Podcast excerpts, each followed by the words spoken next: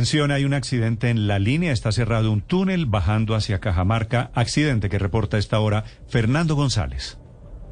Néstor, muy buenos días. La situación que se registra a esta hora en la vía hacia, el, hacia la línea da cuenta de dos personas fallecidas. Al parecer la falta de pericia de estos dos motociclistas que colisionaron por la parte posterior de un vehículo de servicio intermunicipal, pues ha dejado la, el fatal desenlace, las dos personas fallecidas. A esta hora se encuentra cerrada la vía, tanto el descenso de la Paloma hacia Cajamarca y de Cajamarca hacia el ascenso en el hacia la línea toda vez que se está realizando la inspección técnica a los cuerpos. Ya la policía de carreteras del departamento del Tolima pues están trabajando para restablecer prontamente también el eh, tránsito vehicular.